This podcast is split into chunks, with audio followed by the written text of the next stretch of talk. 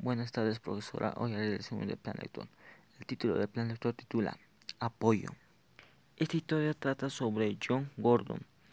Eh, John Gordon tenía que ir, tenía que recorrer un largo camino y su esposa le despedía a su esposo John y, dijo que el camino no quisiera que esté mojado y desbaladizo y también que estaría peligroso la segunda colina como era muy bajado y su esposo le dijo que no se preocupara, que él, que él tendría cuidado y sus frenos funcionaban bien.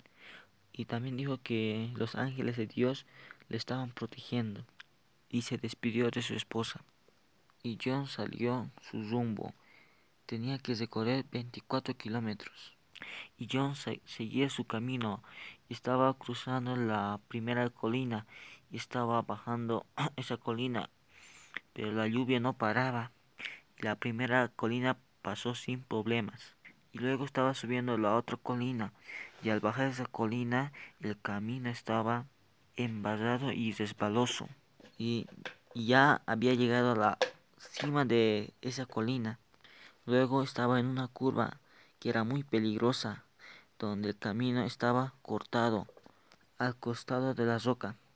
Y pronto ya estaba bajando esa colina y el freno de mano estaba desbalando bastante y las ruedas mojadas estaban bastante desbaladizas. La bicicleta iba cada vez más rápido y él dijo que el freno de pie era mejor y con tranquilidad estaba bajando esa colina. Y justo en ese momento se había rompido un resorte en la rueda trasera y su freno de pie había cedido iba cada vez más rápido y no funcionaba ningún freno. Y él, por su clamor, eh, pidió a Jesús que le ayudara. Y su corazón casi se detuvo al acercarse a la curva por encima del silbido del viento.